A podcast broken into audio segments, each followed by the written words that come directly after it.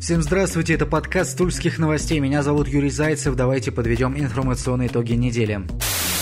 Начнем коротко с назначений в правительстве региона. Светлана Киреева назначена на должность заместителя министра здравоохранения Тульской области. До этого Киреева занимала пост заместителя главного врача по клинико-диагностическому центру Тульской областной клинической больницы. Напомню, на прошлой неделе должность заместителя министра покинула по собственному желанию Татьяна Семина. Заместитель министра появился и в региональном Минтрансе, им стал Олег Матыцин. Ранее он работал заместителем начальника Центрального межрегионального управления государственного автодорожного надзора надзора Федеральной службы по надзору в сфере транспорта. Губернатор Алексей Дюмин при представлении новых заместителей министерств отметил, что времени на раскачку у них нет.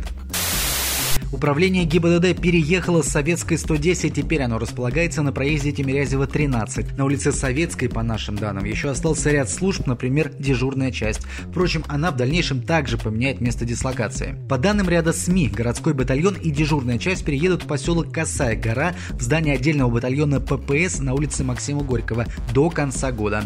По данным тульских новостей, осуществить переезд в такие короткие сроки будет довольно сложно. Также по нашей информации рассматривается вариант, что на нахождение управления на проезде Тимирязева является временной мерой. Госавтоинспекции планируют найти новое здание с удобным месторасположением.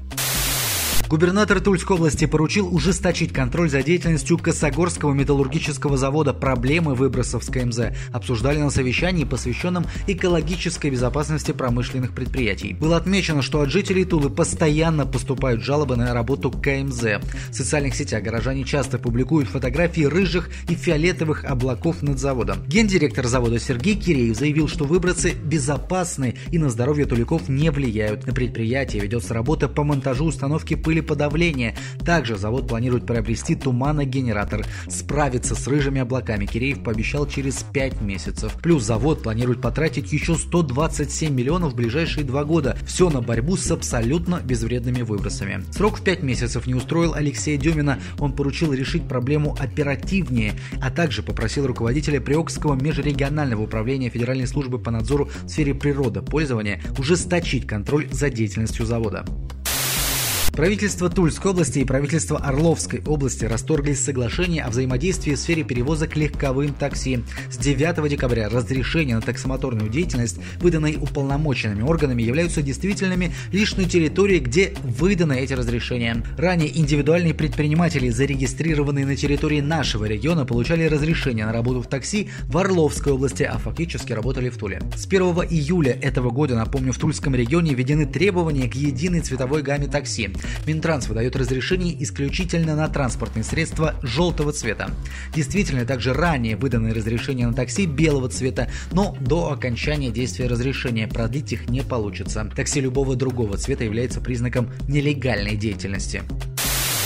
Тульской области орудуют мошенники, которые запугивают проверками от лица Роспотребнадзора, и такие случаи в регионе участились. Об этом сообщает само надзорное ведомство. Так, на мобильные телефоны индивидуальных предпринимателей и директоров фирм поступают звонки от якобы специалистов службы защиты прав потребителей или других должностных лиц Роспотребнадзора. Мошенники предупреждают о запланированной проверке и предлагают помощь в оформлении уголка потребителя. Они требуют купить необходимую для уголка литературу, прося за это немалые деньги. В управлении предупреждают, что не занимаются распространением и продажей печатных изданий, призывают быть предпринимателей бдительными и внимательными. А при выявлении подобных фактов бизнесмены могут обратиться в управление по телефону 37 7003 к уполномоченному по защите прав предпринимателей в Тульской области 24 53 87, а также в органы полиции.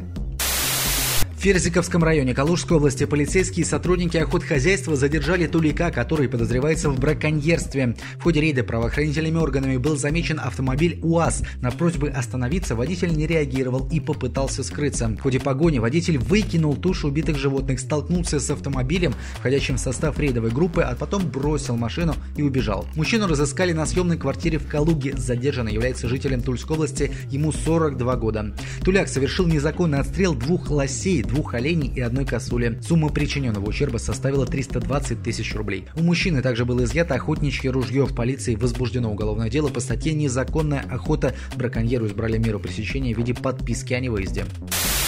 А в Туле полицейские установили подозреваемых в краже. Как сообщает пресс-служба УМВД России по региону, двое злоумышленников украли из магазина на улице Максима Горького кондитерские изделия и газировку. Стражи порядка изучили записи камер видеонаблюдения и установили, что преступники – двое школьников 14 лет. В настоящее время полицейские проводят проверку по факту совершения кражи. Школьников наверняка ждет постановка на учет. Достанется и родителям, а уже потом самим подросткам от родителей.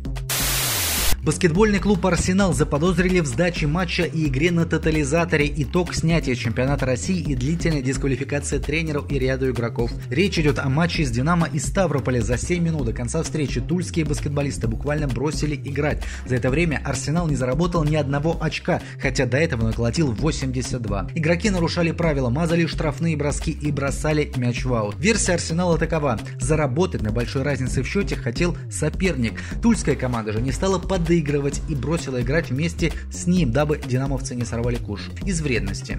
Почему игроки и тренерский штаб Арсенала не обратились, например, к судье матча, раз уж заподозрили соперника в нечистоплотности? Вопрос. Учитывая, что тульская команда, а также отдельные ее игроки уже попадались на подобных нехороших историях, Российская Федерация баскетбола приняла самое суровое решение всех – снятие команды из чемпионата и длительная дисквалификация тренера и нескольких игроков. В тульском клубе уже заявили, что будут бороться и оспаривать решение Федерации. Федерации.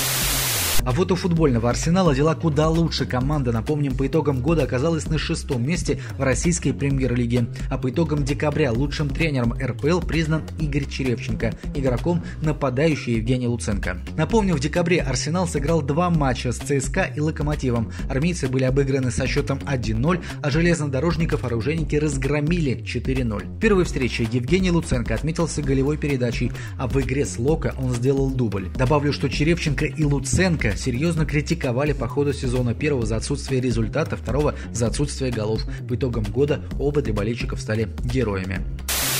Вот такая неделя. На сегодня у меня все. Всем удачи, хороших выходных. До свидания.